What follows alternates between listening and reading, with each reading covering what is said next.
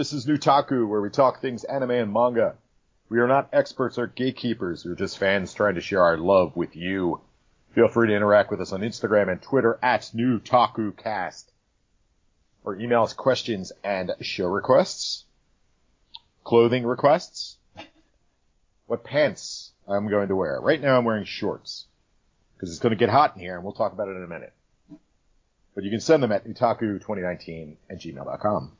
Listen to us on Podbean, Apple and Google Podcasts, Stitcher, and Spotify. Go give us five stars on Apple Podcasts. Pretty please. Subscribe and share. I'm Jim. And I am Frank. Frank, how was your week this week? Uh, it's a good question. Mine was pretty good, you know, catching up on, on the shows that we're reviewing today was probably the bulk of it. Reading a little bit, I had work. It was kind of a standard week. Nothing really to to highlight for me personally. Um, I have been doing a fair bit of running. I'm proud of myself. I was able to run for 22 minutes straight, which is the longest that I think that I have ever been able to do it since I was young. So I'm going to give myself a pat on the back for that one. That was an accomplishment. Other than that, standard week. How was your week, Jim? Went and saw the baby, Frank. I have a new baby nephew. We went and saw the baby. His name is Roland the baby. Frank, he was almost called Wolfgang the baby, if you can believe that. But he will always be part of the Wolfgang to me, Frank. Is this Welcome to this world, Roland James the baby.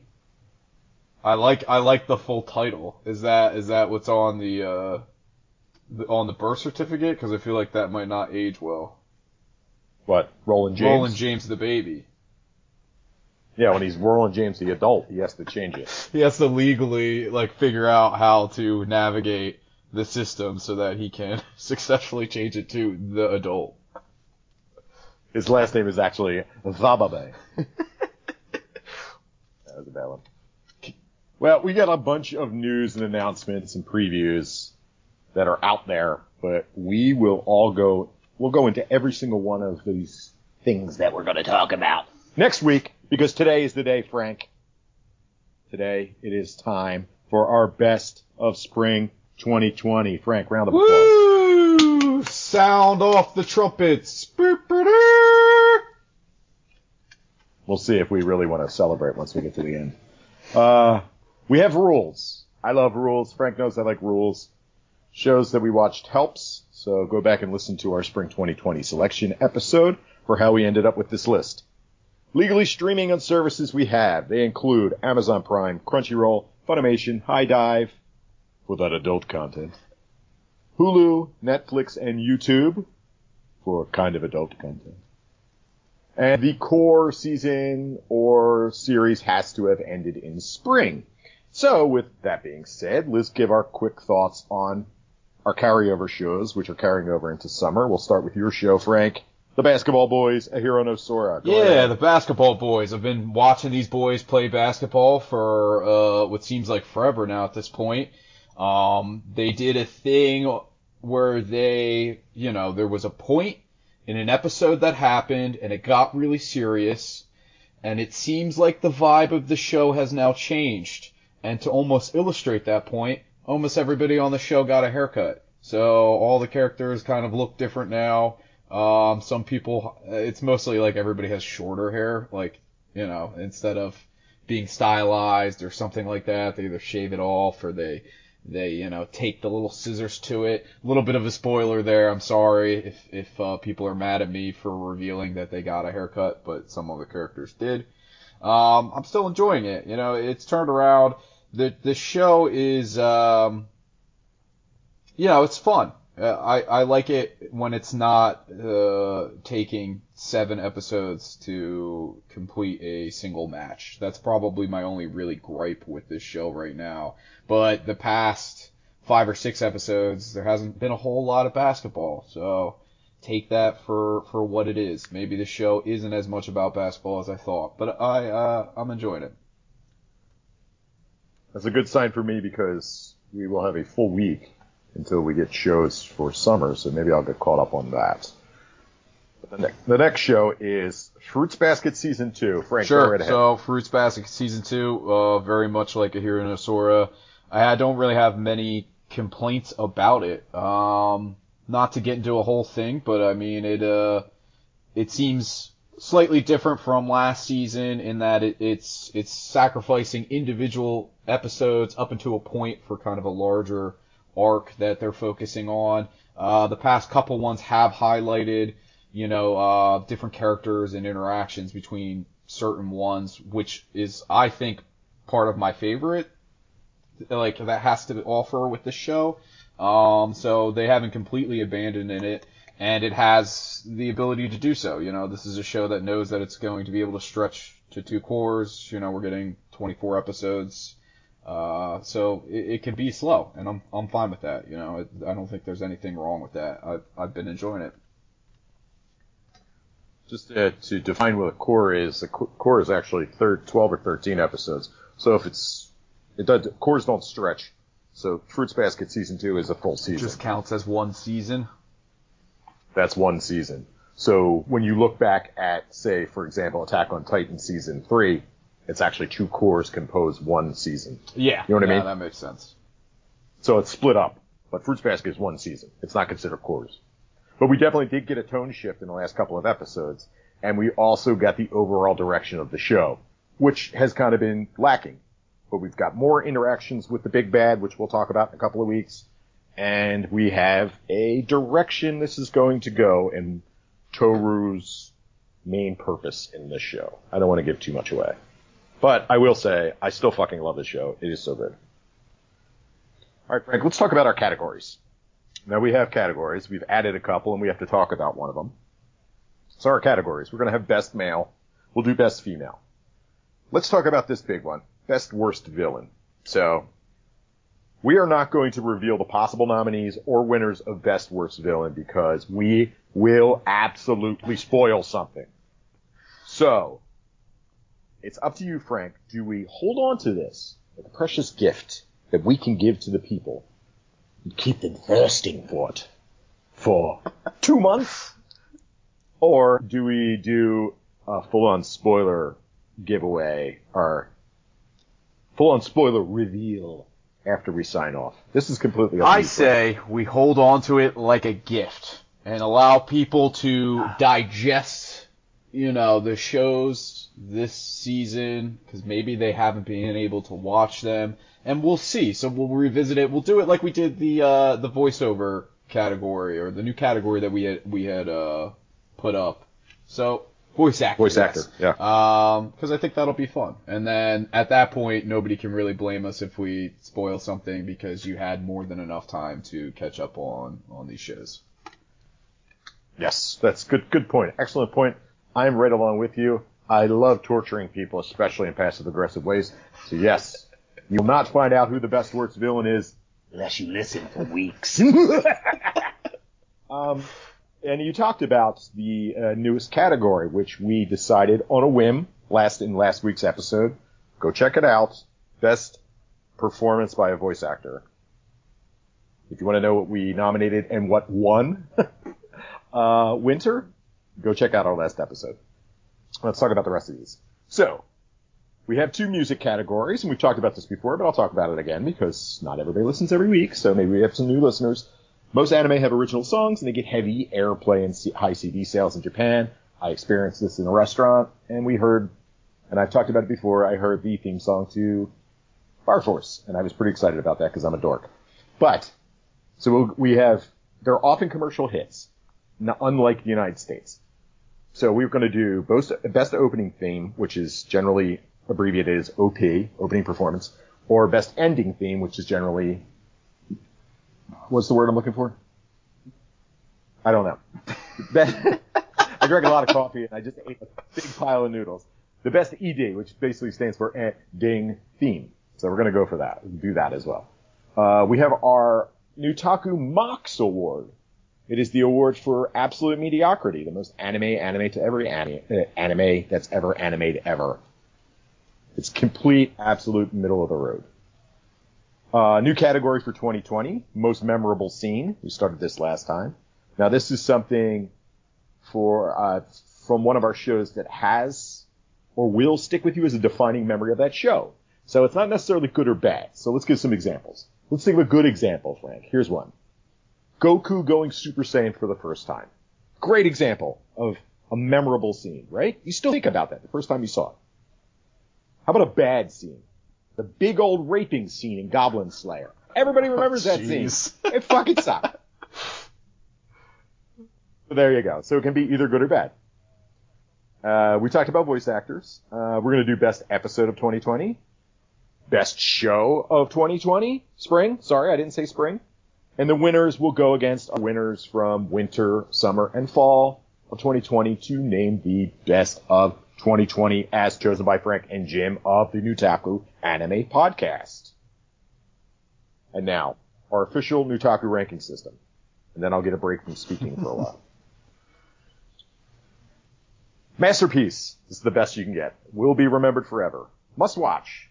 You must watch this show. Something you will gladly recommend to your friends. It's all good, man. Very enjoyable show. Maybe wouldn't recommend it to everyone. Mox. Very anime, anime if I ever watched anime. Pure mediocrity, as of course named after Midnight Occult Civil Servants. Not good. Would not recommend. And our last is I'm canceling my subscription. The worst possible ranking you get. Fuck this fucking show. And we will break down all our winners at the end of the reviews. So, as I must tell everyone, and I feel I should tell everyone, this is our opinion. Don't get angry if we disagree with you. It's okay. We're probably just joking. Do not harass voice actors online because you hate what their characters did on TV, please. That's my advice for life. Yeah, I agree. I I, I agree completely. I mean, there's no reason to really harass almost anybody in life, let alone people who voice cartoons that you watch, and you know, they're the the people who voice these characters. I'm sorry to say, but the characters aren't real. So, I mean, sorry to kind of pull the curtain up on some people. They might be shocked to hear this as they're listening. But uh, yeah, some of these they're they're not real, so it's uh, you know, it's, don't don't get too mad. uh, so as always, we go through this. Have you been watching anything that isn't on our watch list relevant to our podcast? Uh, no, I have not. I have.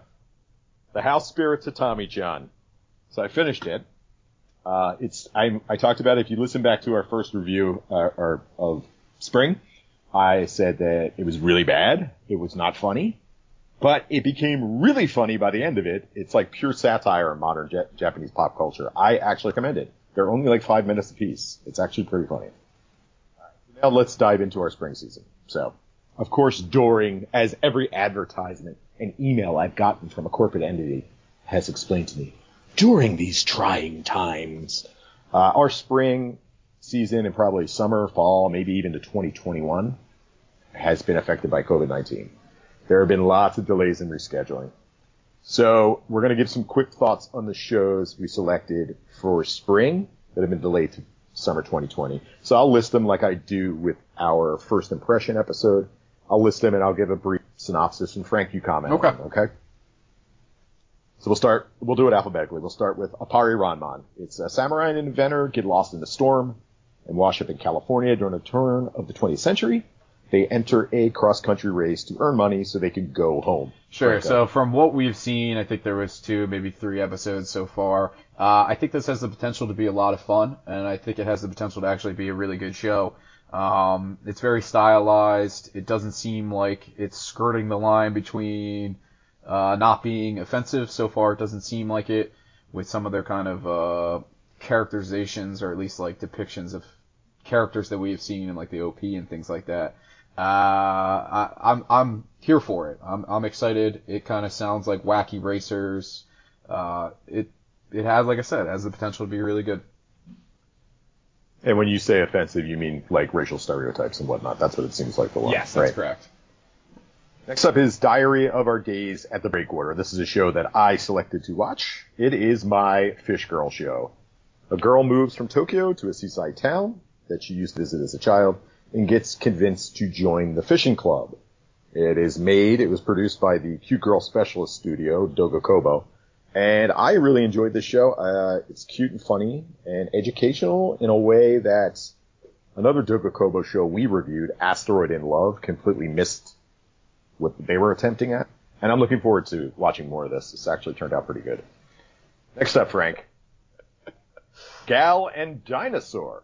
We get a mix of animation, live action, claymation, stop motion, and puppets. And they tell the story of a Gyaru girl, which is a girl who dresses like, it's a Japanese term that means a girl that dresses kind of like a Western style. And a dinosaur that she meets on the street. Uh, I don't really care for this show. In fact, when it got delayed, I was kind of, I don't want to say I was happy, but I was uh, at best indifferent to it being delayed and thought that if it didn't continue on, that I wouldn't lose any tears over it. Um, it doesn't really like stand out for me in particular, and I think it's because the humor doesn't really resonate with me personally. Uh, I just kind of find it random, but um, yeah. That being said, I mean, I will will watch it. So there's that. I might, I might be taking up the uh, the banner on this one. It's uh, it's weird. I definitely would say it stands out though. It's definitely different than everything else that's on there. Last on this one, Millionaire Detective, Balance Unlimited. A mysterious detective with access to unlimited funds joins a local Tokyo police unit. This show uh, just seems fun. It seems wacky, and uh, if it really kind of leans into how ridiculous the concept is, which you know the first couple episodes seem like it will, then I think it could it could be a, a great lighthearted show. I mean, I don't think it's going to be anything that we're going to be gushing about, but I also think that it could just be lighthearted fare. It could be could be a fun little action romp.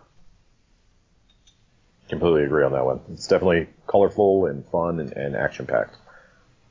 All right, so one thing you'll notice, listeners, uh, is that due to the restructuring of spring 2020, uh, we lo- we have a lot less nominees this season.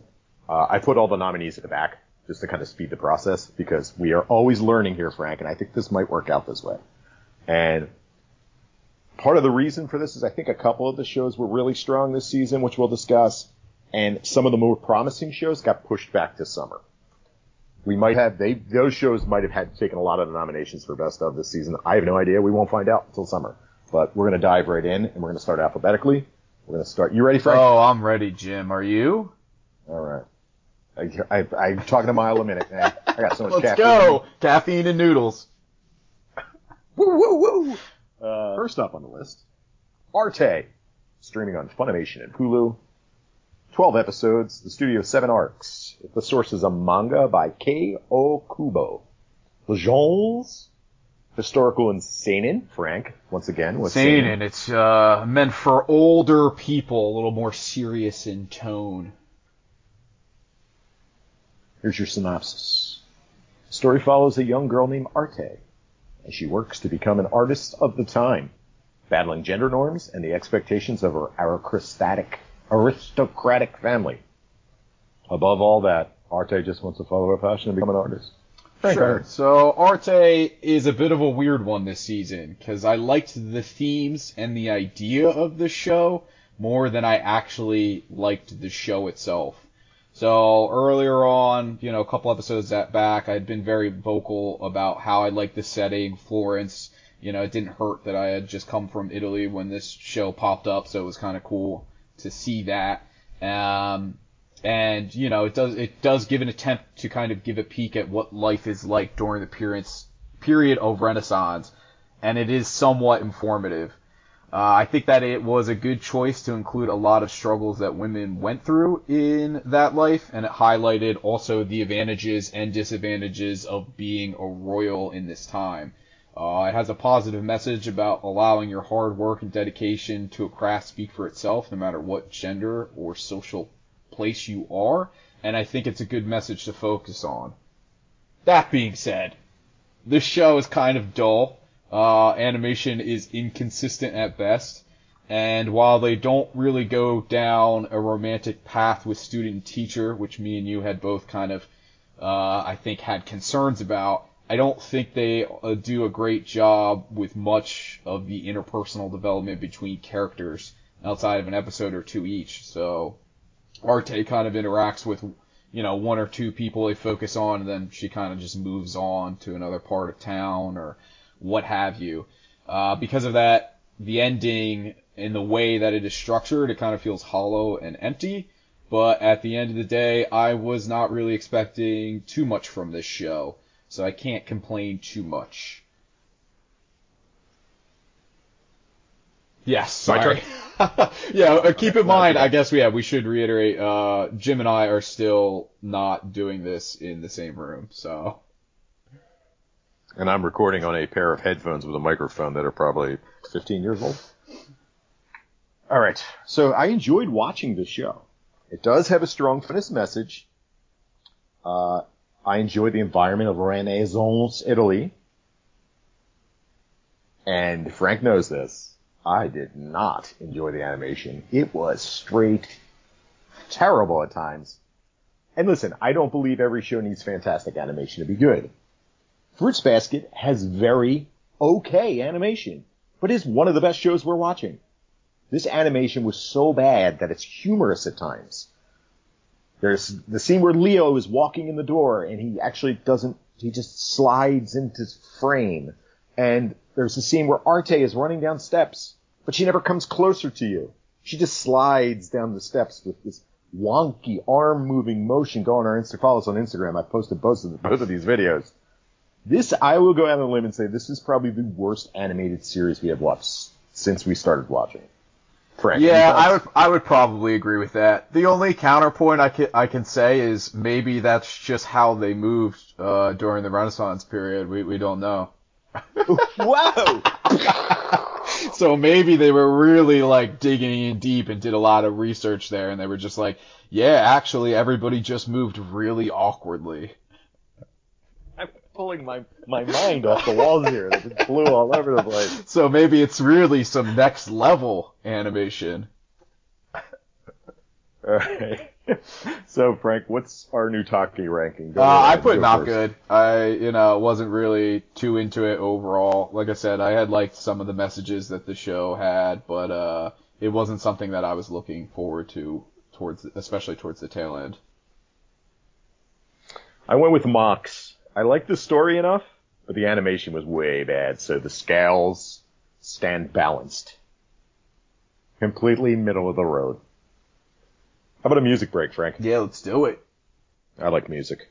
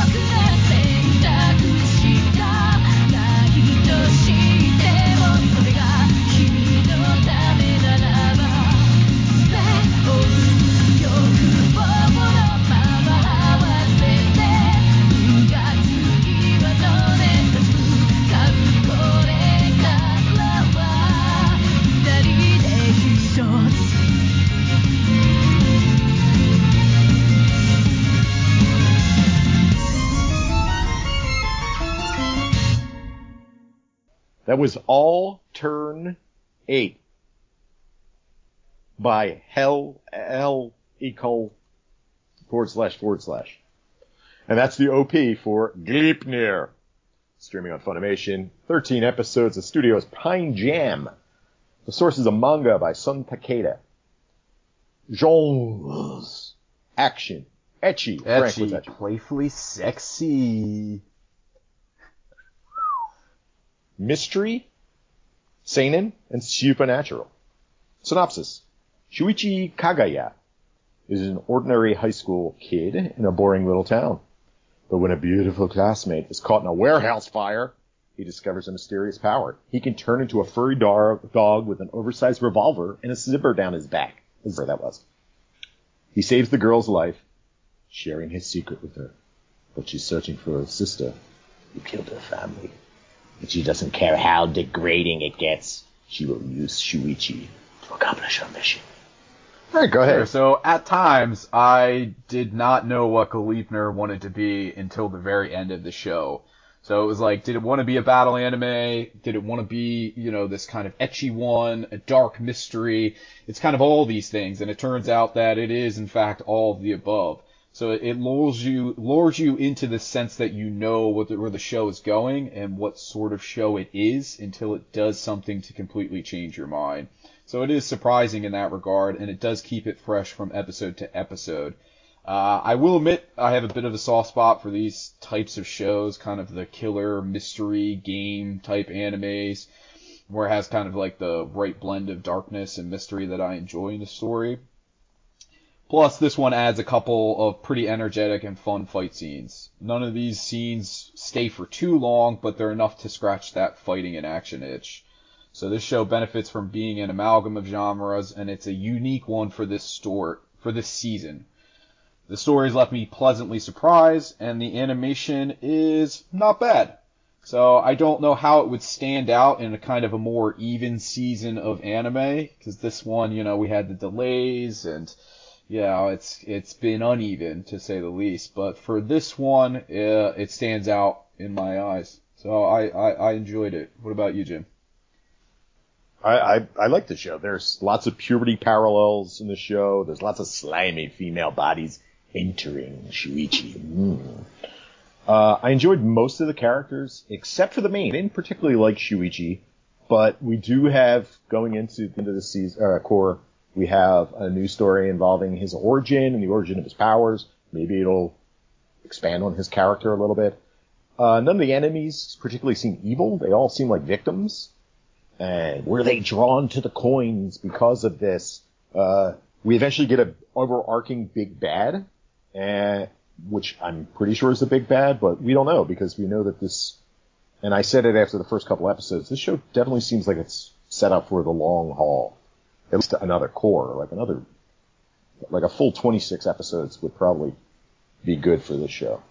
But, uh, I don't know. I enjoyed it. Uh, but like I said, uh, Shuichi is wearing on me, and, um, I'll tell you why in a second. But Frank, what is your Newtaku rank? So I went with "It's All Good," and to speak to your points there a little bit, I do agree that so the characters do seem more like victims more than anything, and it does do a good job of especially later on, painting some of these characters in more kind of shades of gray rather than black and white, whereas, you know, some characters aren't quite what they seem, and, you know, maybe things are a little more complicated than just, hey, this guy's trying to fight me and steal my coins, which I did appreciate because I could see it falling into that trappings where it's just like, these are the reasons we're fighting, we gotta fight for these coins, there's more to it, and, uh, you know, I like that, but yeah, I went with it's all good. What'd you go with, Jim? I agree. It's all good. We have plenty of questions that I'd like to see answered, so that's a good sign. Um, I've mentioned this before, and even more so when you get some more reveals about the characters, and including Shuichi, who reminds me a lot of a character named Yuki from Future Diary. If you are looking for Future Diary Light, and I'm not going to compare these two because Future Diary is excellent, and we're not even there yet, this could be for you. It definitely has the full vibe of Future Diary. Doesn't seem like there are any villains until we, we will finally go find out who the villain is. And I'm gonna guess. I think it might be the girl. Ooh. That's my guess. I think she's evil. What's her name? Claire. Claire, yeah. It so that This is completely that's not yeah yeah that doesn't that doesn't really uh, go into spoilers or anything. It is kind of cool. So that's like one of the things where it's, it they do do a good job of twisting and turning things where you think that somebody is a certain way and uh, it turns out that they're not. And I like that. I like shows that are able to do that, especially uh, with that sort of consistency. A lot of twists and turns. I'm here for it. Another music break. oh, Frank, you ready? Oh, I'm ready. Let's do it.「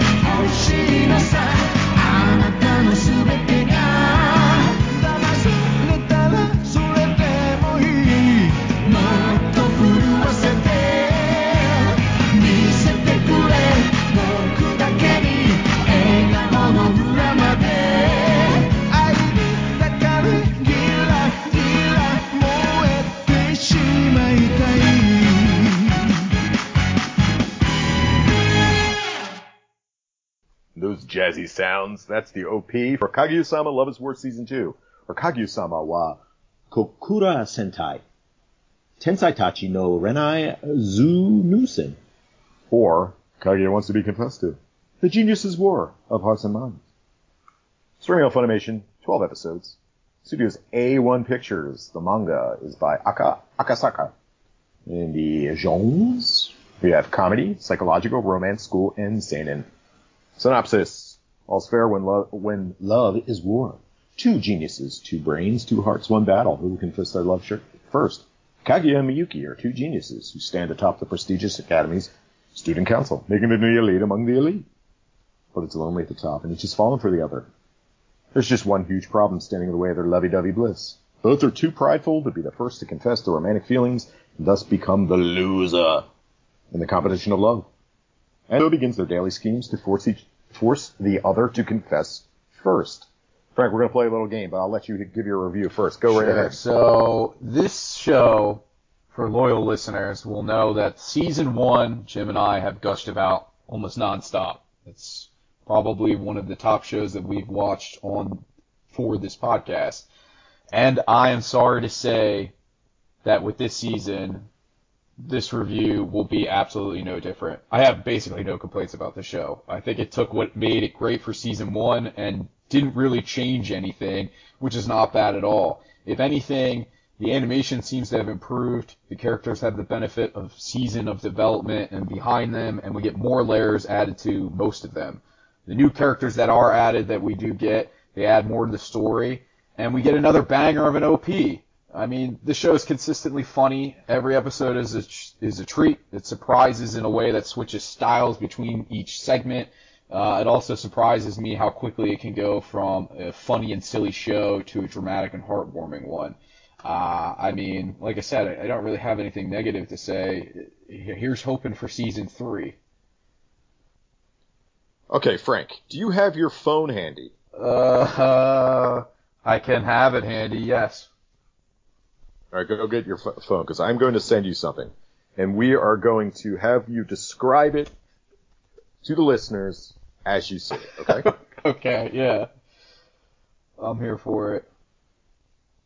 Mhm. I just got a, uh, uh, actually I picked up my phone and I got a notification from McDonald's. So I get, buy a 10 piece chicken McNugget and get one for 50% off, 50 cents off. I know. Sweet. That's a pretty good one. All right, so it's out in space somewhere. It's on its way to you. I'm, I'm, I'm waiting. Oh, I got, I got a video. Uh, uh, Okay. Now describe to this, you know, pause it as you need to. Describe to our listeners what I sent you. Uh, so you sent me what looks like, uh, I can't see it fully, uh, but it is a, it is a, well, I can see it fully, but it's like, me, so I don't have an iPhone, which has been a thing between, yeah. Oh, this is terrible. All right, cut this all out. no, I think this is funny. Cut this all. Um, it's it looks like somebody being crushed by by by a red balloon. You recognize that person? Uh, no, I can't. It's all blurry. what am I looking at here, Jim? It's from Kaguya-sama Love is War. You're acting like you didn't even watch the show. I can't see. Oh, he's get. Yeah, no, no, no. I see by a it now. Yeah, you're right. Okay. Now now you see see it? Okay. That was a great segment. Hold on. Let me send you the second part of it. Now I'm going to send you another video. And I want you to describe it to our listeners without me describing it like you just did. But this is coming from YouTube, so you should be able to watch it. Now I'm waiting for it to come in. It has not arrived. Air. Uh, okay, so I got the link. Let me see here. And I'll click on it, make sure it's not on. Now I'll describe this clip that I sent to you real quickly. Uh, this one is from one of my favorite television series and the show that triggered my love for all things strange, the classic spy sci-fi series, The Prisoner. Oh wow, okay, so yeah, in, in the clip it's it's a man running around from the balloon and the balloon is coming down and he's trying to dodge it and he's unable to and then his okay, cool. Then he gets like stuck in the balloon and he's basically trying to to get out of it, much like in the Love Is War clip. That's so that's really cool. Like obviously that was done on purpose as an homage to this, but I would never have picked up on that. Like what a what a deep cut, especially for this show. Right. Like I cannot express how much I love this show. Check mark every like every single check mark you could have for a TV show is hit. We get great animation, great art style, great humor. We get pathos.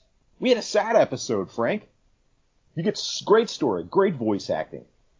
You get a reference from a 68 television show that no, I was texted to my two friends that would know this reference. I sent them to, and you of course too, but you didn't know the reference.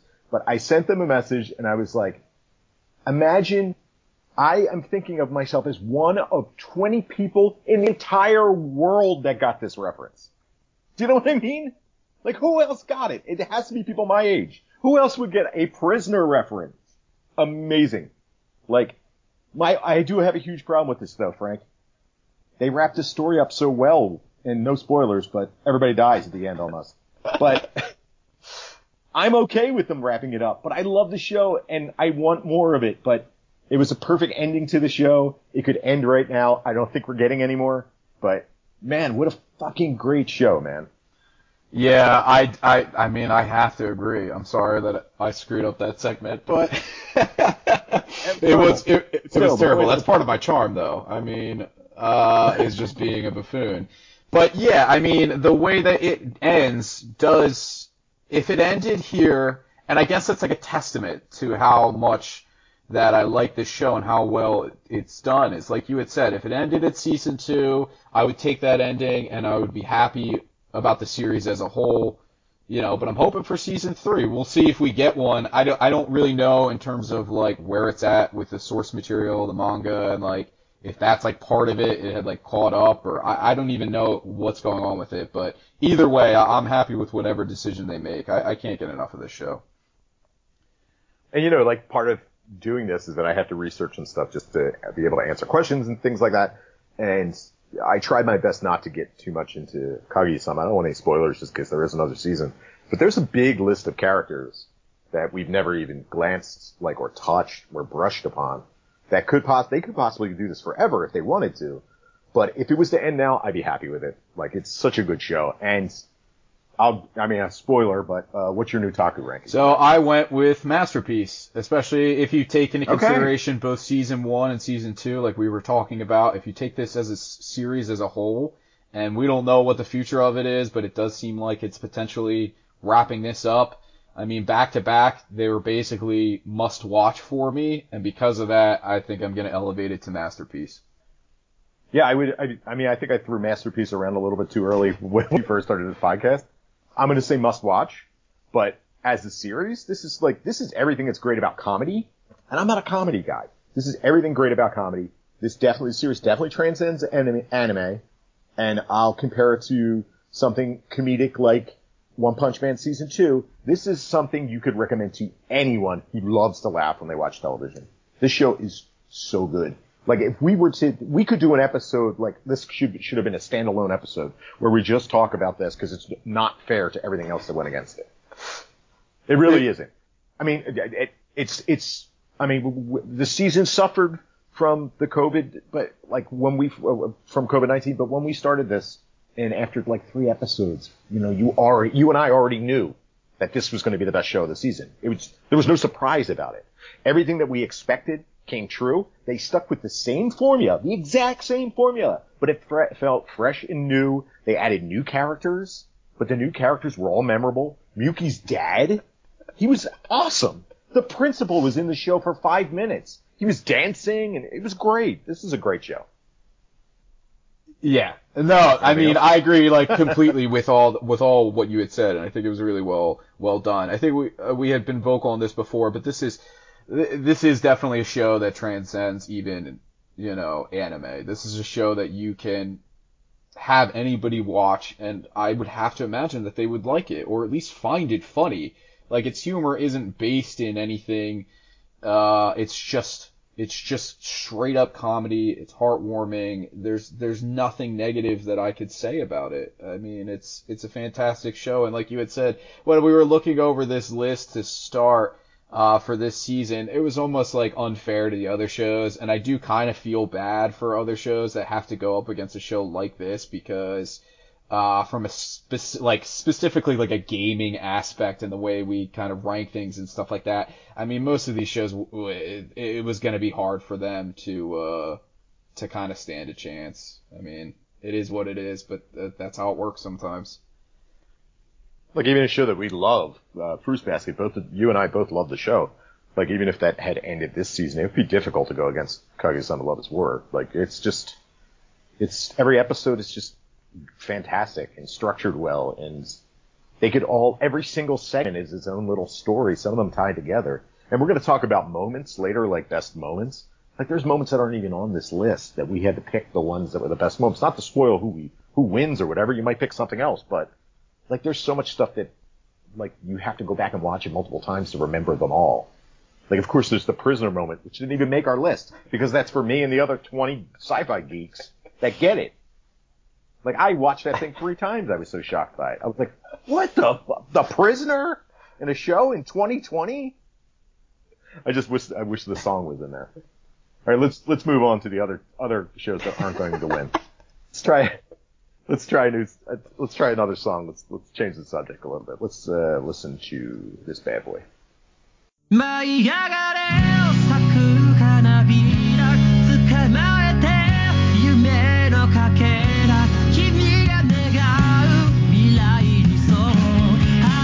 やってくる夕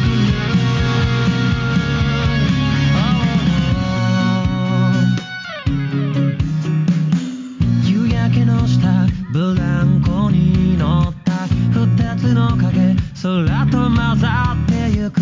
勢いつけ高くなるほどに幸せもほら駆け上がる。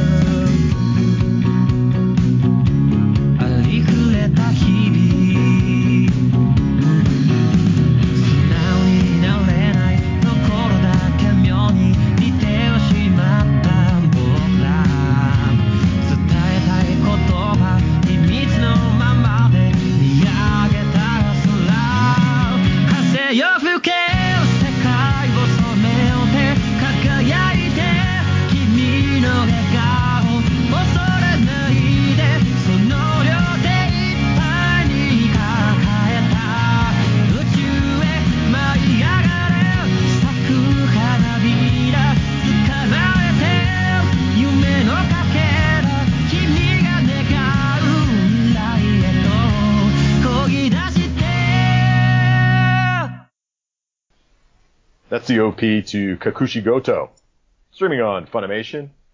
12 episodes. The studio's Ajia-do, who is doing Ascendance of the Bookworm. Uh, source is a manga by Kumeta Koji. Jones. Comedy, shonen. Slice of life, Frank. What's like You know what? It's everyday life? problems. It's everyday, everyday things. I never heard that before. Excellent, Frank. Good job. Here's our synopsis. The story follows a lonely mangaka, Kakushi Goto, who draws vulgar manga. The twist? Well, he has to hide the fact that this is his work, so that his young daughter, Hime, isn't exposed to its mature content. This slice of life comedy will explore the relationship between father and daughter and the plight of an adult manga creator. Fred, go ahead. So Kakushi Goto is the kind of light-hearted anime that I enjoy. It's, you know, it's sweet, it's funny, and has a lot of heart involved. Uh, I enjoyed a lot of what I watched and found the humor to be right up my alley. It showcases a really good relationship and I think a pretty healthy one between a father and daughter while also highlighting some of the manga industry in a pretty humorous fashion. Um, I think they did a good job of writing Hime as she actually sounds at times like a like a 10 year old would. And the cast of characters surrounding them really helped to make this show a complete one. Uh, specifically the editor, he is kind of like dopey and fun and is always good for like a good laugh in, in the way that he, the hijinks he kind of gets into. Um, completely fun and lighthearted. I, I really enjoyed this show. I mean, if it, if it wasn't going up against, you know, Kaguya-sama, it's it, it would be a strong contender for um, you know, best show of the season. Not to spoil anything, but uh, but um, you know, it is it, it kind of hits all the notes and and doesn't take itself too seriously, and and there is a little bit of a an emotional aspect to it that you know I'm not going to get too much into, but uh, you know, it, it pulled out the heartstrings a little bit. Uh, Jim, what'd you think? I love this show. We get a little look into the manga industry, like you said, like comedically. Uh, the recurring characters were like consistent even until the final episode. It was very situational comedy. There were some Japan specific jokes, but you know, a quick Google search could figure that out. We'll talk about another show like that in a bit. Uh, I was a little turned off by the final episode to start off because it seemed a little dark and it was something that we didn't want to happen. But it brought it all together, and it was cute and funny and heartwarming. And I definitely think you could watch this show with your kids. This is definitely something that you could, both of you could sit down and the kids would laugh while you get all the inside jokes. Now let's do the ED, the ED's uh, Kimi wa Tenero, which I, I haven't said any of the OP names, but we'll get to, get to them at the end, by Ichi uh, Otaki.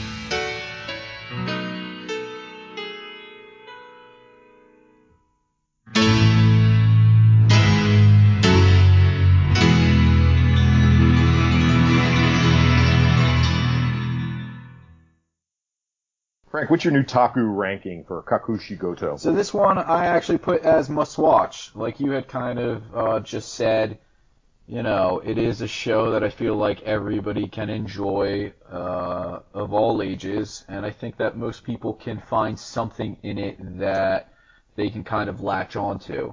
You know, it's it's fun, it's lighthearted. Outside of, like you had also said, the last episode is a little bit of a departure from kind of the previous eleven. Um, it's good, and it also doesn't require too much thought. You can kind of come in at any sort of episode, and I don't think you would be completely lost. But it does do a good job of building up if you watch it in sequential order. So, uh, yeah, uh, must watch. What about you, Jim? Same thing. Must watch. Cute, funny, heartwarming. Good. It's great. Very good show. I think I would recommend this to anyone. And you did you enjoy the ED? The last ED? I hope you did, because here's a show about songs that don't have any in them. This song's called Listeners. Streaming on Funimation and Hulu. So there's 12 of them. Studios Mappa, who did Dororo, Kakegurui, Zombieland Saga. Excellent shows, Excellent right, Frank? Shows. source of the manga. Oh, I'm sorry. No, the source isn't a manga. It's original. Jean, music. In a world without music, Yonko was there the day legendary player Jimmy Stonefree and his mecha disappeared while fighting the mysterious Earless. Ten years later, he meets an amnesiac young girl named Mu, who has an input jack on her back. Could she be a player like Jimmy? Together they set off on a journey to unravel her past and save humanity. Frank Overdale. All right. So, you know, listeners for me started off strong and it ended up losing me more and more as the show went on. So the battles, when there were some, were kind of uninspired. The mech design was dull, and the musical winks and nods ended up being a bit silly and heavy-handed at times. Uh, I didn't really particularly like any of the characters towards the end, and the story seemed unnecessarily sped up. There's a certain point where it just kind of jumps forward, and I don't know if it's one of those cases where, you know, maybe they thought that they were going to go on and do, you know, more episodes or something, and then they were told that they weren't, so that they had to rush up. But there's a point where it goes from like zero to a hundred, and not not in a good way. Um, I did like some of the world building that was presented and kind of the lore, or at least illusion of lore that the world had, but it kind of wasn't enough for me to carry the show. Um, I don't say it would was a pain to watch, but it also wasn't at the top of my list in terms of excitement. Uh, I think it's just a show that had a fair bit of a potential in the beginning, but just kind of ended off on a sour note and was I guess executed poorly. What about you, Jim? What did you think? Frank, the tone of your voice sounds like you might know what I think. I, I have some, I have some guesses, but I'll. I'll... so we started this podcast about 15 months Mhm. ago, right? And we've watched a lot of anime. We've watched thousands of episodes and tens of thousands of hours. Can you believe that at this point? Between series, OVAs, movies. From the best to the best, we've watched Evangelion, Ghost in the Shell, Steins Gate. We've watched some pretty crappy stuff. You hated Fairy Lost. You despised it. I watched Kandagawa Jet Girls. We watched The Island of Giant Insects. But I have never watched a show that has left me more disinterested and questioning who or what this was made for than listeners. There's plenty of classic rock, references, but none of the songs from the artists. We got robot battles with robots that look like they were sculpted from Duplo blocks. Most of the characters are named after rock stars. Oh, cool, man. You got that underground cred, right, bro? I hate using this word, but I'm gonna do it. This show fucking sucked. Big fat eggs. And spoiler alert, Frank, this may upset you a little bit. It may upset our listeners. I was typing a couple hours before we started recording. And not until I finished typing up my review for this did I realize that I completely forgot to watch the last two episodes of the show. That's how I didn't care about it. I don't know who it was for. It definitely wasn't for me. I really, really, really disliked the show so much that I am turning red in anger right now just thinking about how much time I wasted watching this show. Boo. I went with not good. I, I just didn't think it was that good. I mean, I don't think I hated it as much as you did, but uh, yeah, it was fine. Like I said, uh, I think it was something where I feel like the potential was there to start, and they kind of just botched it towards the end. So for me, not good. I am definitely canceling my subscription over this. Now think of the shows that we I just listed as bad.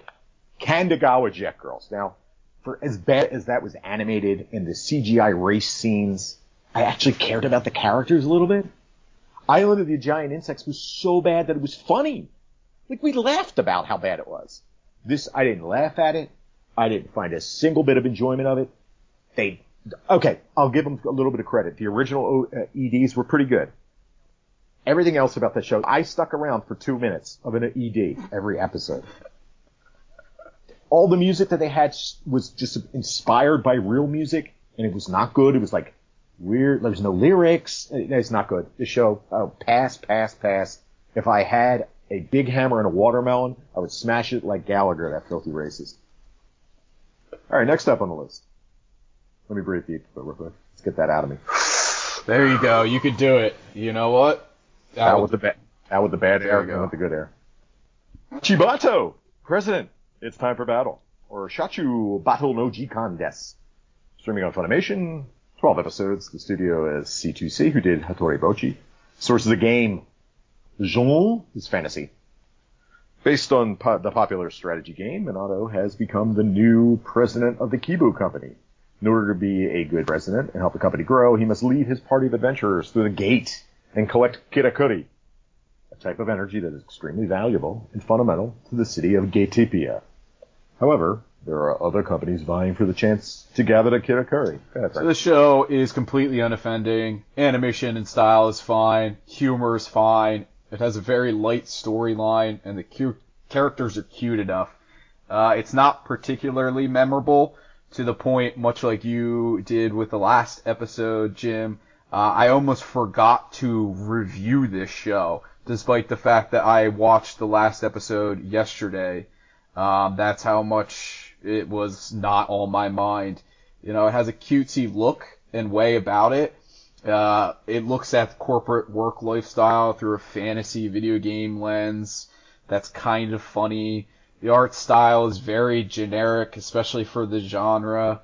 Um, I can't say anything that is particularly bad about it, besides the fact that it's just kind of boring, but it is humorous at times. And you know, most of the jokes come from kind of the corporate drones and the structure of dungeons being in such a way that it is like a, you know, a corporation and them kind of droning on about overtime and, you know, not getting paid enough and stuff like that. Uh, it's just, it's just, yeah, Jim. It's, it's, yeah. I guess I enjoyed the show. Uh, if not for anything but the thickness of the ladies. We got some stacked babes in the show. Uh, they gave us like the tease of a big twist at the end, but it was pretty lame. The show was fine. What's your new I gave it? Mox because, as I illustrated, it is uh, completely unoffending and also kind of forgettable.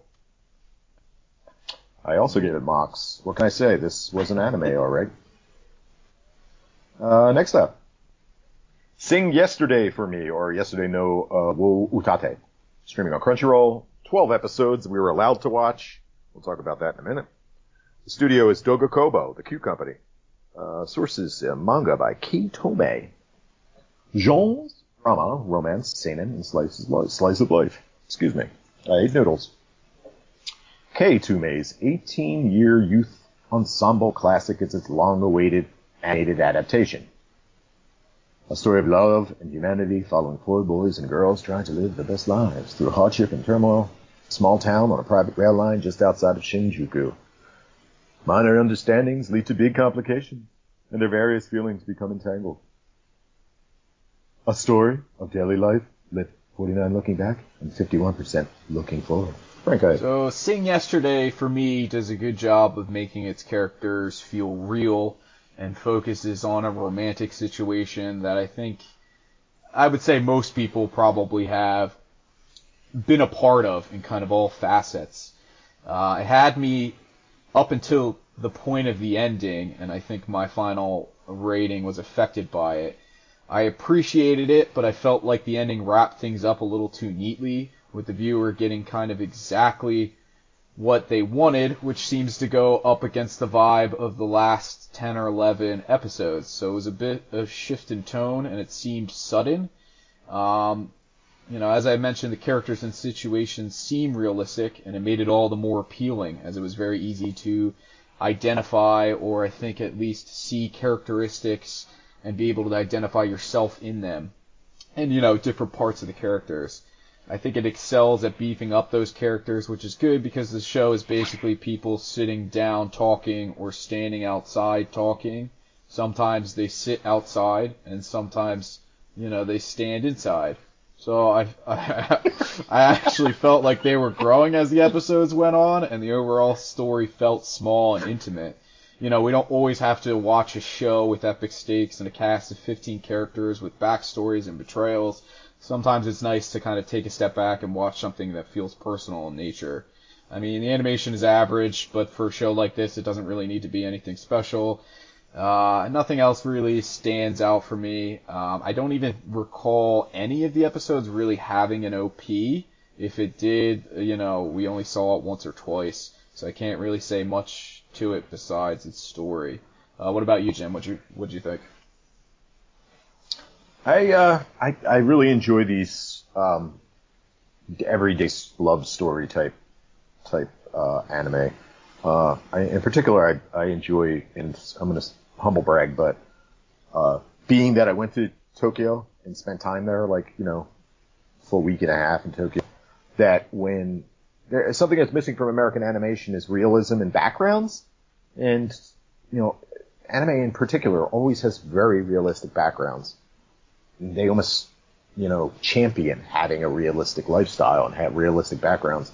And at one point, you have uh, Rico and Shinako are in a in a park, and they're sitting in the park. And I'm this could be any park if it was in a, if it was an American animation, but in the background I see this like uh, goose boat in the background. I was at that park. It's Inokashira Park. It's um, right outside of the Ghibli, uh, Ghibli Museum, where they're known for having these boats. And I was like, holy shit! And then when I showed, I screen grabbed it, I sent it to to uh, my wife. I showed it to her, and she was like, I think we might have sat at that bench. I was like, I know, this is crazy. Little small little things like that is one of the reasons why I love anime. And now having gone over there, humble brag again, I, I really dive in. I'm really enjoying like background, really loving the background. And, but more about this show and more about the characters. I found Rico Shinako to be a bit painful to watch. They were so awkward we get like situations where young adults act like shy teens, and then the teens act like adults. And there's also a bit of a oh, our internet went down. We just had a massive thunderstorm. That's terrible. Uh, so anyway, what was I talking about? Oh, age gap. That's right. Um, yeah, there's like a strange age gap, which I'm not sure how old these characters are, but whatever. We'll deal with it. It is a cute show. Haru is absolutely freaking adorable. And that final scene almost, almost made me tear up, and I love her. Haru's amazing. But Seth, sadly, we're kind of left up in the air here. There are six more episodes coming exclusively exclusively to Abema TV. I'm assuming without subtitles. I did uh, uh, download the Abema app, and I mean I'll see what's what's what when it shows up, and then maybe I'll I'll watch along and give people updates. But I enjoyed it. I enjoyed this show. Frank, what's your new topic, Rick? I went with It's All Good. Uh, like I had said earlier, I wasn't too into the ending. I think it kind of, it just wasn't for me. And if the ending was a little bit different, it may have been bumped up. But, uh, yeah, it's all good. Yeah, same thing. It's all good. Good show. I think I wanted a little bit more emotional depth from the older characters, uh, Rico and Shinako. And I think Haru at times just carried the storyline along line as the most interesting character. Um, yeah, I hope we get the rest of the episodes because I think maybe we'll get a little bit more depth of character and storyline. So we'll see how it goes. Also, I didn't mention it. The the ending sequence, the mid, they had three different uh, EDs, and the songs weren't particularly stand. They didn't stand out very much, but in my opinion, of course. But the one uh, ED animation where it was the Haru playing the video game was just amazing. I thought it was great. It was very very put it in its time frame, which is like early 90s. That was another thing that it was the early 90s. You know, did, did you notice no cell phones and stuff like that? It was great. All right, next up. Tower of God, or Kami no To, streaming on Crunchyroll, 13 episodes. Studio is Telecom Animation and Film.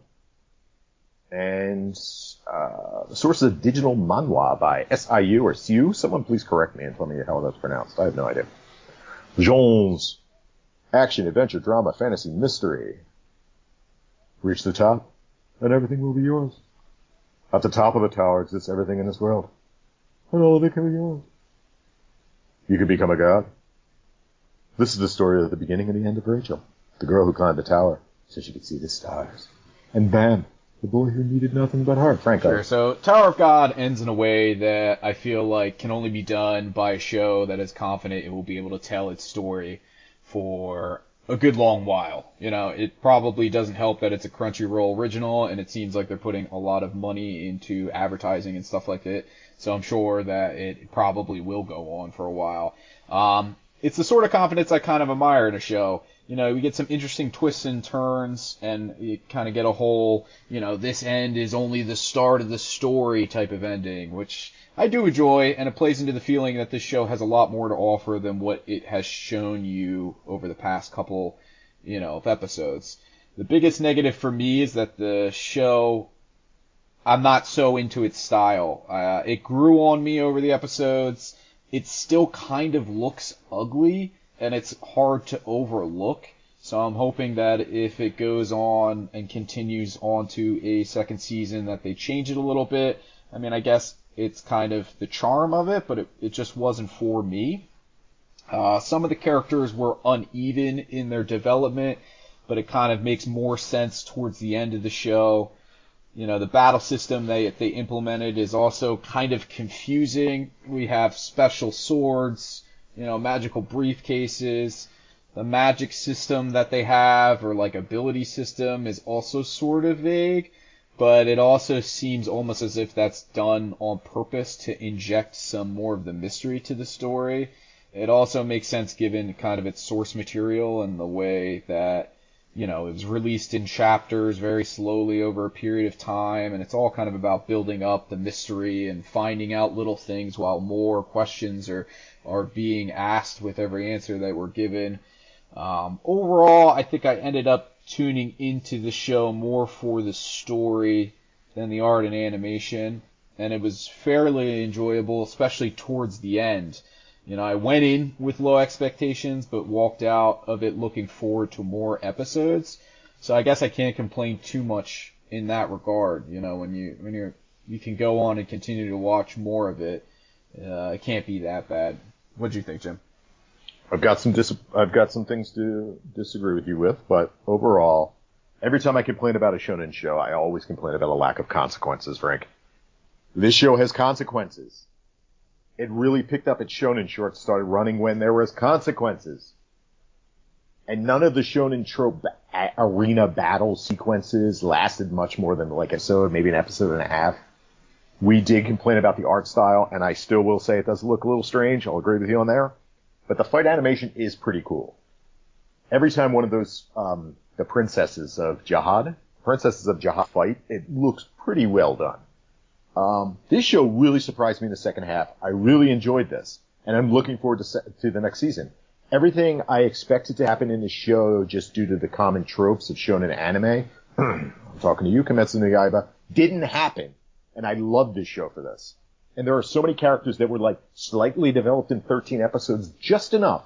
We know just, you mentioned this, just enough about their powers, just enough about the briefcase that he carries, just enough that we're going to get those answers eventually. You know what I mean? I feel that this show did a very good job in 13 episodes that a lot of shows can't do in 26. And I'm really looking forward to uh, season two.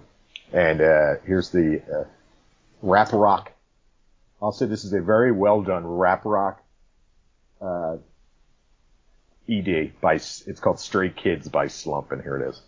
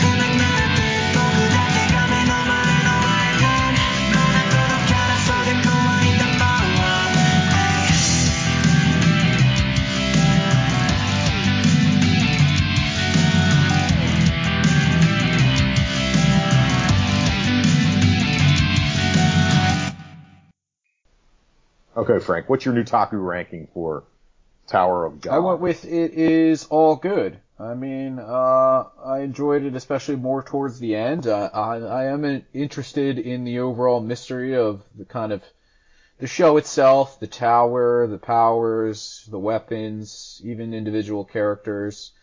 Um, honestly, if it if if the the style, the art style was different, I, I could see this being bumped up. It just wasn't for me, but I mean it's enough for me to continue watching. So I guess that that te- that kind of uh, speaks to the strength of the story.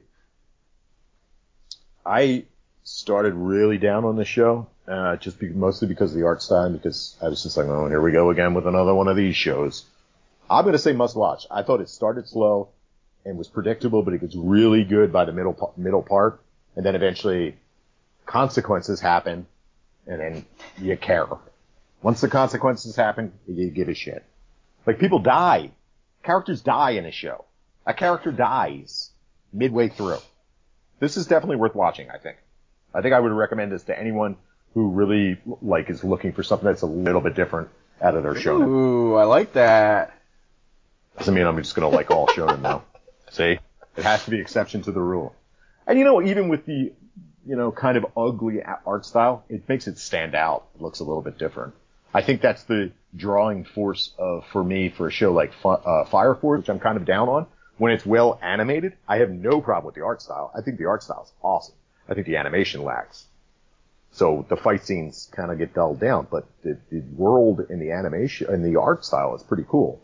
I think with this, I think the animation overpowers the art style, but it makes it stand alone. You know what I mean? Yeah, I, I definitely understand where you're coming from. I, I think I, I guess that's a good point when you when you note that the art style does make it stand out because it definitely does. I mean, I can't really say of any other show off the top of my head that looks the way that this show does.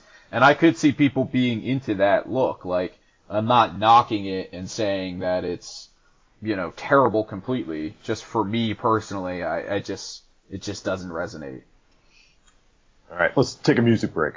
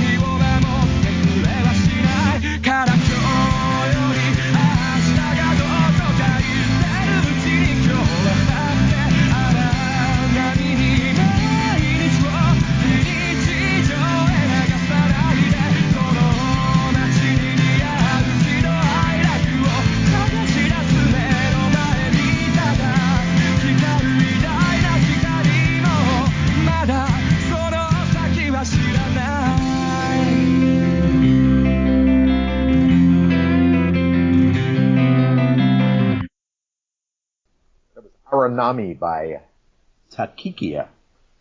for the show Wave Listen to Me or Nami yo Kiite Kure. Streaming on Funimation, 12 episodes. The studio Sunrise for all, they made all the Gundam shows in Code Geass. Source is a manga by Hiroaki Samura of Blade of the Immortal. Joel's. Comedy, drama, romance, seinen. The stage is Sapporo, Hokkaido. One night, our heroine, Minare Koda, spills her broken woes to a radio station worker she meets while going out to drink one night. The next day, she hears the recording of her pitiful grumbling being played live over the air. Minare storms into the station in a rage, only to then be duped by the station director into going into an impromptu talk show explaining her harsh dialogue. With just one recording, the many eccentric facets of Minare's life begin to pull every which direction as she falls ever deeper into the world, the dangerous world of radio. Frank, So I'm gonna do something a little fun here, and I actually did Yeah. not write up a review for this. In the spirit of the show, Minare often does stuff off the cuff. I am going to attempt to do it, and as the show has shown, sometimes it works, and sometimes you know you fall flat on your face. So here we go. Let's do this. let's this. do Complete- this. Let's do this. And three, two, one. all You're right, on the air. cool. So Wave, listen to me. When I think about this show, I think that it kind of sits on its characters, right? It's as with most shows, and the show is about its characters. You have Minare, who is somebody who I would say it feels very real. I, I don't think that she is kind of the person that you want to see yourself in, but I think that there is a level of kind of awkwardness and um, genuineness where it kind of makes sense. It kind of resonates with certain people. I, like I said, she's not like the very best person, but um, she is one that feels real. And I mean, a lot of these characters do feel real to me. They do a good job, especially towards the tail end, of kind of tying together characters. And overall, this is going Yeah, well, terribly, but this is kind Of... great. I thought it would go a lot better than it did. You know what? This Waves, listen to me. I actually ended up liking it towards the tail end a lot more than I did in the beginning. I don't know, I guess what I thought I was getting into when I watched this, but characters, they feel real. You know, the, sh- the story is ultimately about radio and kind of what it means to be a radio host. And towards the tail end, she kind of comes into her own and excels at doing the very thing that she just kind of fell into. And I mean, that's really kind of how life works sometimes. You don't always know where you're going and uh, where you end, but um, she ends up, I think, doing something that ultimately she comes to find that she liked doing. Um, animation is fine with it. Uh, and, um, yeah, this didn't work as well as I thought, but you know what? We're all about trying something new. Jim, what'd you think? Well done, Frank. You did a great job. You definitely wouldn't have been hired by the radio station, but you're hired here, pal. Uh, there's plenty of Japanese specific pop culture references, which I had mentioned before, uh, with, uh, Kakushi Goto, which you will probably have to look up if you want to know what it is. Um, an example of it was when I was in Japan, another humble brag, I would, I would watch a lot of TV while my wife was getting ready. And you know, we were up at like seven o'clock in the morning. And there were a lot of mid-morning infomercials right after the morning news that are set up like a multi-person panel and then they'll have somebody like sweeping a floor while these people are like talking about it. And I kept seeing this one cross-dressing woman on these shows. And they referenced her on the show, Matsuko Deluxe. I looked up Matsuko Deluxe. What the fuck is Matsuko Deluxe? And I looked it up. It's this woman, this cross-dresser, who sits on these, I guess she's a, a, a celebrity in Japan. I have no idea. But I, I can get these references. They're very basic references that everyday Japanese people probably get off the, like, off the cuff. They know what the hell they're talking about. And I'm just like, oh, I gotta look this up. So this does take a little research watching the show or some of the jokes you'll miss. But, uh, I think this show started very strong. And I think that it was very funny and over the top. And I think it mellowed out as it went along and it became more of a procedural type of story about Minare and her struggles. I laughed a lot with the show. I think that the like over the top laughter I had with the show peaked with like episode five when she was, which it's going to be one of our moments or one of our episodes when she's basically um, saying how she's going to kill her ex-boyfriend on the air. Um, I don't think that the the the it's nothing to say poorly about the show itself. I just don't. I think that the the early episodes, which you weren't really into, were more over the top and in your face, and I really enjoyed those episodes more than I did the back end episodes. Not to say that that was a bad show. I think it was a very good show, but I just really thought that they were going to enter like some kind of strange area where every episode was going to be completely over the top, which I really enjoyed at the beginning. But maybe it would have tired me out by the end. You liked it towards the back end. I liked it more towards the front end. Frank, what's your new So topic? I went with It's All Good. It is kind of interesting that you had noted that you were more into the beginning than the end, and I obviously was in more t- towards the end than the beginning, because I, I, the show seemed to kind of sold you on over the top comedy and it being very silly. Uh, part of the problem that I personally had, which you had rightfully said that it just it just takes a little bit of research, is that some of the humor was lost on me just because some of the gags and stuff were so quick and you had to pause and then you would have to look up on Google. And obviously this is very like, oh, boo-hoo me and it doesn't really mean much, but it, uh, Why didn't Yeah. they make this for? Why isn't this Japanese television show? exactly, yeah. No, I get. I understand what you're saying. So it is, yeah, no, no, no, Okay. I'm right there with you. So it is, there is an added le- level to it, um, which was a little, it was kind of hard for me to get over, and I guess because of that, it kind of pushed me away. But then with them starting to slow down and seeing things a little more clearly, a little less over the top, a little more grounded, I guess I appreciated that more. Um, but it does. I you are right in saying that it definitely seems to be less humorous. There's not like the the tail end episodes aren't really that funny. Um, so it is kind of a bizarre thing because you're sold on one thing and it ends up being another thing.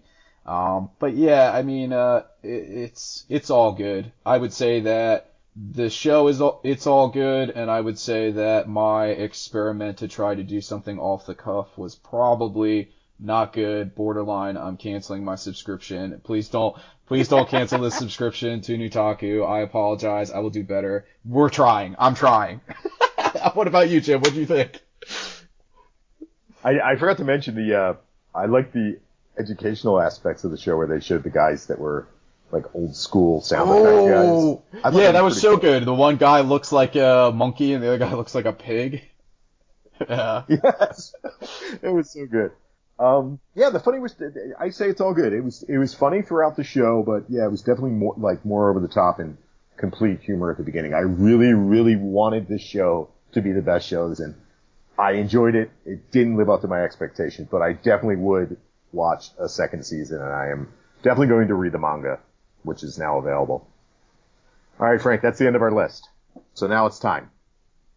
It's time to, for our awards for the best of spring 2020 as named by the Newtaku Anime Podcast. Shall we start with best male? Sure, let's shoot. Let's go. Here's your nominees. We got Goto from Kakushi Goto. The main character, the dad. We had Ishigami, who had a big comeuppance this season in Kaguya-sama Love is War Season 2. That is the emo video game treasurer, right? Isn't he the treasurer of the yeah, I think? He's the treasurer, yeah. Miyuki, the president of the student council from Kaguya-sama Love is War Season 2. And we have our comedy character from Tower of God, Rak. R-A-K. He's the gator guy. He's a scene stealer, everything he's in, especially when he got turned into a little version of himself with little legs. He's kind of built like me then. So Frank, I'll let you go first. Who is your best male of 2020? So I went with Miyuki. Um, you know, he just seems like a genuinely good character you know, he kind of has his flaws, but he's always pulling for his friends. And there is an episode that we will talk about later that highlights uh, Ishikawa, and he is, you know, he's going through this whole thing, and he's got these struggles, and at the end of the day, Miyuki comes out and kind of, you know, takes him under his wing and, and kind of helps him to, you know, cheer up, I guess, without spoiling too much about that particular episode, uh, which really highlighted to me kind of the strength of his characteristics and how he how he views his friends. I mean, there was a very similar incident that he had in season one, um, the fireworks episode, you know, where he was making sure that they got to the fireworks on time. He was at he was at the forefront of that, and uh, I just think he's a great character. So for that reason, he's my best male pick. Yeah, error on my part. I have it listed as I had it with the wrong name. It's Ishikawa was nominated for Kaguya-sama Love is War. I don't know what I said. Ishinama or something. I don't know what I put down.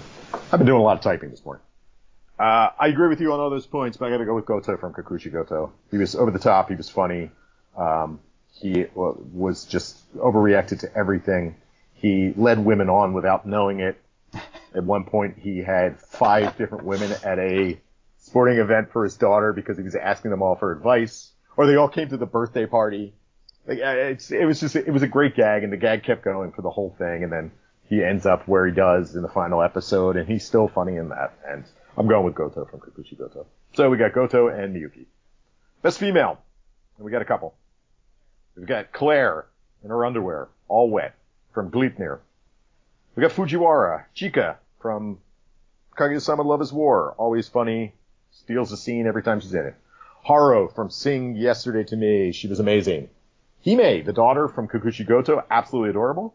And of course, Kaguya from Kaguya-sama Love is War.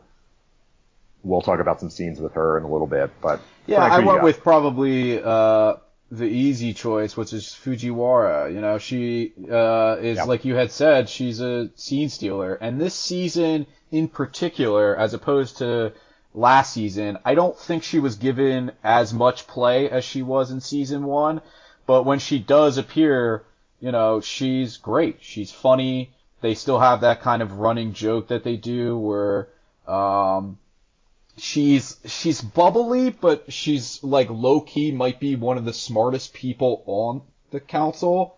Where the, um, and you know, she has this great bit where she's constantly teaching Mi, uh, Miyuki things and, uh, you know, she gets very like into it and I just, I just love that. Yeah, I like how Iino is like idolizes her, and you're like, why does she idolize her? Because she's like classically trained pianist. She excels in everything. Everything she does, she does well. She's just a goofball. I gotta go with Haru, man. Haru was the driving force of that thing yesterday for me, and I really loved her. But she was absolutely adorable, and almost cried when she got her man at the end. All right, next up, best OP. Now I'm gonna list the shows, and I'm gonna list this the show that they're for, or list the songs. I'll list the show they're from because I didn't do that at the beginning because yeah, I'm a little confused. First up from Gleipnir, we got Altern Eight by H L Ecol forward slash forward slash. Next, Daddy Daddy Do by Masayuki Suzuki from Kaguya-sama Love is War Season 2. From Kakushi Goto, we got Chisana Hibi from, by the group Flumpool.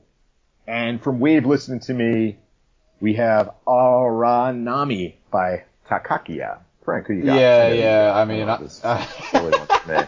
I'll go with uh, You know what? Daddy Daddy Do, Kaguya-sama, I love his more. Uh, yeah, yeah. Ja- Jazzy as shit. I know you like I love that jazzy jazzy. The uh, yeah, the visuals on the OP is great, and uh, yeah, if you have the time, actually, the music video for it, if you want to take three minutes, is great too. Like the physical music, yeah. So Yeah, that's that's that's it for me. That's my choice. All right, I always have a difficult time with the songs. This was down to two songs, but only one do I hum in the shower, and it's Aranami by tacica from Wave Listening to Me. You want to listen? What, guess what the second one was? What was the second one? It's uh, Chisana Hibi from by Flumpool for Kakushi Goto. Oh. But I'm going with the Wave Listening song because man, that song is so friggin' good. I love some Japanese pop rock. Next up, we only have two for this. Here's a, well, I was talking about earlier how it seems like a, we've got a little bit less this season than we did last. Well, it's because we got nine shows because they all got canceled on us or pushed back. So, best ED, Kimi wa Tenario by Eiichi Ohtaki from Kakushi Goto. Or Stray Kids by Slump from Tower of God. Uh, I went with the Kakushi Goto ED. Um, talking about like humming. Uh, that's one that I find myself uh, humming from time to time. There's only two choices, so that made it insanely easy for me to choose this one for best ED. This song is amazing. I looked into Mr. Ohtaki, who passed away. Uh, he was considered by a lot of people to be like one of the best songwriters in Japan, which is like mind blowing, but the song's amazing and it totally makes sense. Next up. Voice acting performance. We only have two. We have Aoi Koga, who did uh, Shinomiya from Kaguya-sama Love is War Season 2. And we have Riho Sugiyama, who did Minare from Wave Listen to Me. I went with uh, Ryo Shugiyami. Yeah, I think that this is like an easy one. She was ridiculously over the top and amazing the whole show. Yeah, that one was like it was pretty much a no-brainer. I mean, just kind of the way that she was able to add such uh, such kind of energy to the character, and it, it makes sense for a show that's about a character, you know, voicing things on radio. You kind of have to bring it in that regard. Yeah, she had this like an intensity and a speed to the way she spoke, but she was like everything was enunciated. And I'm not familiar with Japanese uh, uh, accents, meaning like you know from being like you know it's Yeah. just like the United States. If you're from Boston, you speak differently than you do when you're in Philadelphia, even though it's only a couple hundred miles. I'm unsure if what the Sapporo accent sounds like, but I'm going to imagine that she did it well. she, she did a great job, man. That was great. All right, most memorable scene. Oh, how about we do most uh, best worst villain? Oh wait, we're not giving that away yet. Stay tuned. Go watch all these shows, and then you won't be uh, spoiled. Most memorable scene. Now we got a couple of them, and there's going to be a couple of them that aren't on this list. And uh, okay, here we go. And as as earlier would have spoiled, a couple of them are from Kaguya-sama's War. Let's start with Kaguya's silly face when they were all making silly faces And Kaguya does one that is so ugly, I laugh my ass off. I also don't, I don't have one on here, so I'm going to add that too. So I got Kaguya-sama Love is War, the scene where they turn into Peanuts characters was absolutely amazing. How about the post-credit shojo scene, Frank, from the shojo episode? So, yeah, yeah, no, it was a good, okay, oh, yeah. yeah. We can talk about it in a second. And Les from Kaguya-sama Love is War. When Kaguya is training, she's doing her anxiety training, and the way to overcome it is to put her hand on her face was freaking hilarious. And for Wave listening, Wave listened to me, Minare having a dream that she's being attacked by space aliens, abducted, and it's actually a turtle sitting on her face and it shits in her mouth. This is a tough one, Frank. And I'm gonna let you go. All right, Go so I went with the Kaguya-sama post-credit shoujo scene. It is, in my eyes, extremely creative. The way that it was done, I'm always like kind of a sucker for those sort of like, hey, you know, we're ending the episode, but wait, there's more. And this one is like, they end the episode like halfway through the running time, or like what it appears to be. And then it's just this whole shoujo scene that's just so over the top and so funny and uh, I I just loved it. You know, reimagining this show as a purely shojo thing is is just something that I feel like only this show can do, and I think it did it well. for a little background on that episode and for that scene is the, the general theme of one of the segments. Once again, the show is in multiple segments per episode. Is that they're trying to get Kaguya to read a shojo manga that that Miyuki's sister like had an emotional reaction to. So they want to see what her reaction is, but she thinks it's childish and she won't do it. She eventually reads it, I believe, and the whole the whole show turns into a shojo anime where um, Miyuki and uh, what's his name? Yeah, Ishikawa are trying to convince. They're trying to take uh, Kaguya on a date to the um, Yeah. right? It's it's so over the top. It's so silly. One of the great things about this show is how it, it makes fun of its own genre, and I think it's excellent. I'm gonna go with that as well. It's so good. There's so that there's. I mean, the show had so many good scenes, and I love the anxiety training because it just kept throughout the whole season. The rest of the season, once she did that hand on the face thing, it was a running joke for the rest of the show. Every time you saw her no selling something, they would turn to the other side of her face and her hand would be on it. It was so all right, best episode.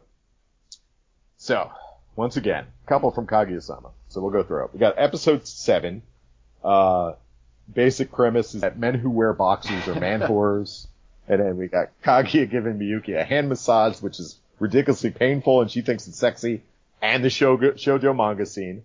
We got episode 10, which is the sports festival, sports festival episode, when we meet Miyuki's dad, who is a complete scene stealer. And we got episode 11, which is the Ishigami episode, which is the tearjerker. Then we have from Wait Listening to Me, episode 1, where we get our first introduction to how crazy the show structure hoped to become, my opinion. And then we have episode 5, where Minare lives out her fantasy of killing her ex-boyfriend on air, which this is another ridiculous scene. But Frank, who do you got? winning So? I went with Kaguya-sama episode. I went with episode 11.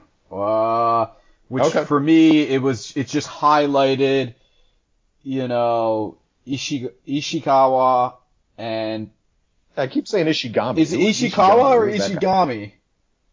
I'm pretty sure it's Ishikawa. I don't know. look Well, now- I, for some reason I got Am I the one? I have no idea. Well, okay, so he, you know, you get background on why he is the way he is, and it is a bit of a tearjerker because we kind of realize that how It's Ishigami.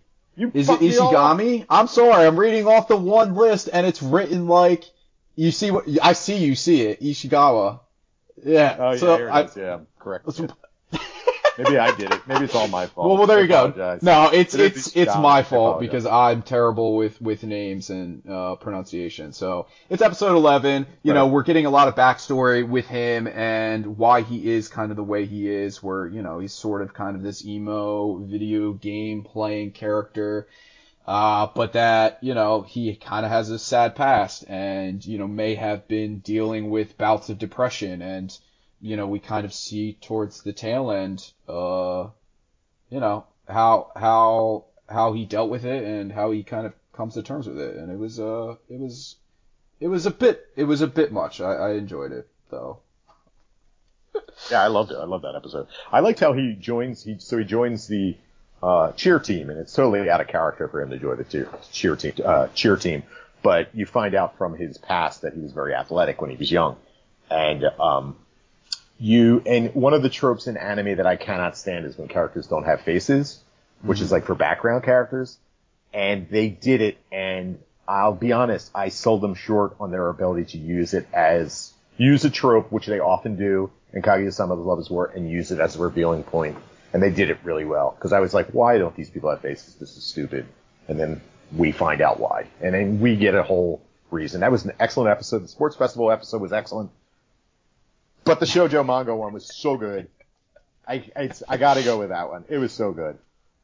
All right, now for our Mox Award, Midnight Occult Civil Servants, the most anime of anime, mediocrity at its finest. Frank, what do you got? I went with, uh, yeah. Sachikato, President's Time for Battle. Yeah, I know.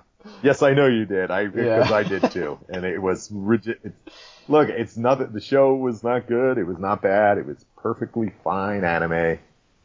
Nothing I would write home. Exactly, and we, we should probably point that it's not like this is like the worst show of the season too. It's middle of the road, you know what I mean? About. No, listeners is terrible. so it's not. It's like uh it's like a backhanded award to get. It really is. It's like, yeah, like if, if they came out with a season two, sure, I would check it out. I mean, I wouldn't go out of my way to check it out, but it's the same thing with Midnight Occult Civil Servants, which this is named after. I'm gonna watch more Midnight Occult Civil Servants if it ever comes out. Exactly. Yeah. All right, Joe. No, no, no. You're right. That's just what I just want to say because sometimes we, you know, we we uh, I have a tendency to view Mox almost as like it's it's negative, but it, it, it's not really. It's fine. It's uh, it's okay. It's Mox. It is. It's it's yeah. It's the it's the hurdle you have to jump between tripping over it and becoming listeners, or jumping over it, becoming leaping over it, and becoming Kaguya-sama Love is War. All right, Frank. Here it is. To no one's surprise, the best show of spring 2020. Frank, what do you got and I why mean, you got I mean, it? I got ahead. Kaguya-sama. Uh, you know, Love Is War season two. Um, it's just an excellent show. We gushed about it in the beginning of it. We continue to gush about it. I, I don't think it'll ever kind of end. Um, to that point, I think it might be one of the first things, if not the first thing that I ever gave Masterpiece to. Maybe one or two other things, but I mean, yeah, I mean that'll Oh, series wise, series wise, yeah, on a whole. I mean, it's just we talked about it earlier, and it, it it needs to be reiterated. This is a show that anyone can watch, and this is a good gateway show into anime too because of that. So people can see that this genre is more than you know mech shows or whatever kind of thing they have going on in their head that they think it's the genre is. It's just it's a it's just a great show overall. Period. It stands up there with with anything live action or anything really. I'm going to say listeners. No, Kaguya-sama's Love's War. I got to agree with you. Season two was excellent. I dare say that season two was better than season one. The show has done so well. Forget about comedy even. Character development. Minor characters have memorable personalities. Miyuki's father who doesn't work but wants everybody to work really hard. The school principal being over the top, dancing. The, uh, Kobachi, Iino's friend. The girl that's, uh, uh, Peppermint Patty's, what's Peppermint Patty's sidekick? Peppermint. Oh, yeah, they yeah. were. Oh, wow. Okay, yeah. Yes, sir. That's uh, they even did a peanut scene when I first saw her. I was like, "That's Peppermint. oh, it's it's that's who it is." She's great. The cheer team was great. They were over the top and they were uh, ridiculously positive. They were great. This has been two excellent seasons, and can we? I think this is one of those shows we're going to remember for years. It's hard to say, but it's definitely one of those like the most gen- genuinely enjoyable shows that I've ever watched, and I think it is something you can recommend, as you said, to anyone as a gateway show for people that like stories that are based in day-to-day reality while still being completely over the top. I love the show. I can't wait to spread the gospel of Kaguya-sama Love is War to people, especially once it's streaming on multiple platforms. It's like, this is definitely a show that I think everybody should watch and get a kick out of. Can we agree? We agree. Excellent. We do agree. Uh, yes. Anything else to add? No, I mean, I also, I well, yeah, I guess I have a little bit more. It does a good job. It's one of those rare shows that you can go in not having any expectations, any knowledge, any expertise on anything and enjoy it. But as you had pointed out, there's so many layers to this show too that it rewards you for being a fan of anime, being a fan of really obscure 60s sci-fi television. You know what I mean? Like there's like, and that's Yes. always a good thing to me because it's, I didn't catch that, but you did and you loved it for it. So it's like, that's the sort of show that I want to see more of. I think it's, it's just great. All right, Frank. What do you got as your final ranking? Start from the top. Kaguya-sama Love is War Season 2. I got, uh, Kakushigoto. I got Gleipnir. Sing Yesterday for Me. I have Tower of God. I have Wave Listen to Me. I have Shi, Shi, Shot, Shi, Shi- Shashipato. Shachibato. President, it's time for battle. Arte, and I have listeners rounding up the end. What do you got, Jim? A little flip flops for me, but I got Kaguya-sama Love is War season two on top. Kakushi Goto. Tower of God. I know it's shocking. I love that show. Wave listened to me. Sing yesterday for well, mind you, Wave listened to me for a lot of this was the top of my most anticipated list. Then I have Sing yesterday for me, Gleipnir, Arte, Sachiba, Sachibato, President's Time for Battle, and then way down in the jungle deep, listeners. That thing should be forgot. I'm gonna, I can't wait to forget I even watched it. All right, Frank. So we have to watch something, and I want to know what to watch in our interim while we wait for summer 2020 in two weeks. Kick us in the dick with probably a bunch of bad shows. Um, I don't think this is really up for debate. I'll just Oh, gonna okay. tell you what to watch. yeah, You okay that's with fine. Uh, Mari Okada's newest film, A Whisker Away, is on Netflix. It's an hour and a half. We've got a lot of news to talk about next week. Spoiler alert, I'm done season five of Buffy the Vampire Slayer, so we'll talk about that.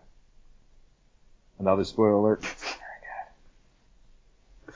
So we have a lot to do, so we'll, how about we review the Mari Okada film, A Whisker Away? That sounds amazing because it was something that I was probably going to watch anyway, so that works. Yeah, yeah, I definitely am going to Right. watch it, so let's do it for as well, the podcast as well. And I love Mari Okada. I can't wait till I can buy more manga. I'm still waiting to read the rest of uh, oh, Maidens in Your Savage Season. All right, Frank, you got anything else to I add? I do not know. Let's Yeah, go let's home. go home. I got I got some work ahead of me. I'm going to scarf some more Okay. noodles. Thanks for joining us this week. Once again, please share us with your friends and follow us on Instagram and Twitter at NewtakuCast. Send us questions, show requests. Our email is newtaku2019 at gmail.com, and we'll talk about them on the air. Listen to us on Podbean, Apple and Google Podcasts, Stitcher, and Spotify, and give us five stars, stars, stars on Apple Podcasts. Stick around afterwards for the spoiler-heavy episode, What the Villain of tw- Spring 2020. Psych! You're gonna have to listen to us some more. Please subscribe and share. Until next time, I'm Jim. and I'm Frank. Gambate.